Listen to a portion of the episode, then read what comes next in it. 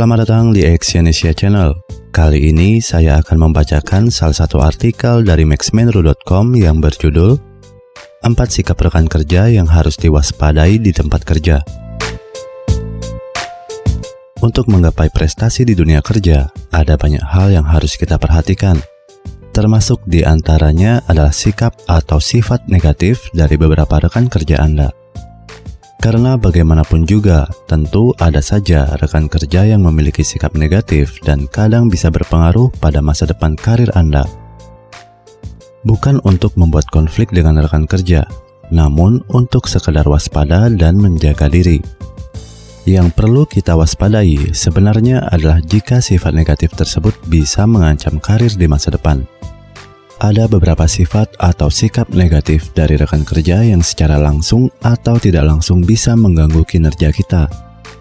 Berikut adalah di antaranya.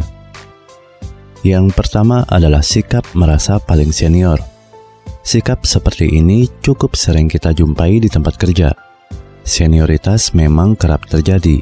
Sering kita jumpai ada beberapa rekan kerja yang bekerja lebih lama dan bersikap superior Bahkan kadang mereka terlihat bersikap seolah lebih dari bos, sok memerintah, sok memarahi, dan sebagainya. Menjadi senior dan dihormati bukanlah sesuatu yang salah. Bagi junior, memang perlu menghormati senior.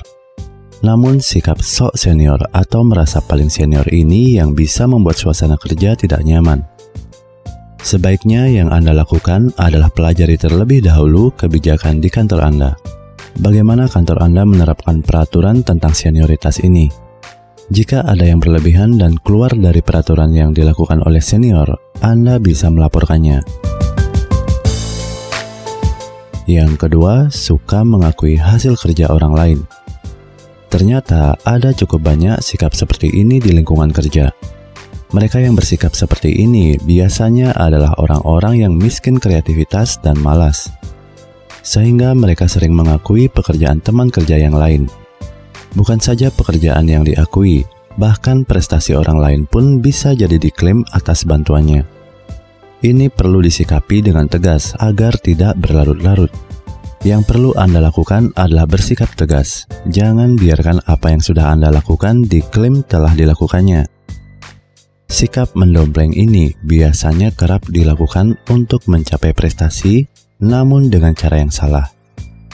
Tegur dan ingatkan jika ada yang seperti ini, dan jika ternyata tetap dilakukannya, maka segera laporkan ke atasan Anda.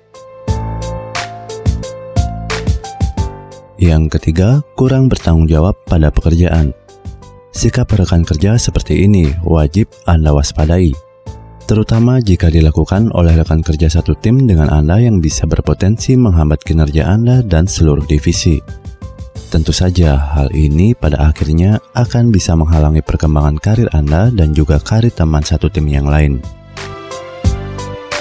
Nah, sebaiknya yang harus Anda lakukan adalah memberikan pengertian kepada rekan kerja tersebut akan pentingnya sebuah pekerjaan. Nasihati dia jika ia ada di dalam tim Anda. Jangan biarkan dia menjadi penghalang kesuksesan bersama. Jika Anda tidak bisa memberikan ia pengertian, maka sebaiknya rencanakan dengan satu tim Anda yang lain bagaimana cara yang tepat untuk menyadarkannya. Jika sudah tidak bisa, maka jalan terakhir adalah melaporkan kepada bos atau atasan Anda.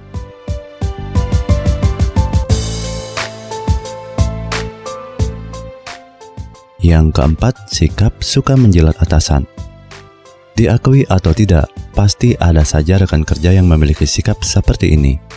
Biasanya, orang yang memiliki sikap suka menjilat atasan ini juga cenderung suka mengakui pekerjaan dan prestasi orang lain.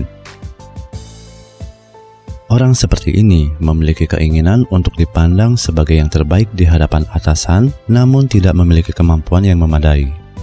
Pada dasarnya, orang seperti ini akan hancur dengan sendirinya karena suatu saat pasti akan terkena batunya juga. Namun demikian, sikap seperti ini juga tidak bisa dibiarkan begitu saja, karena tentu saja akan membuat kerja menjadi kurang nyaman dan akan menimbulkan prasangka tidak baik antar sesama karyawan yang lain. Anda dan teman kerja yang lain harus bersikap tegas.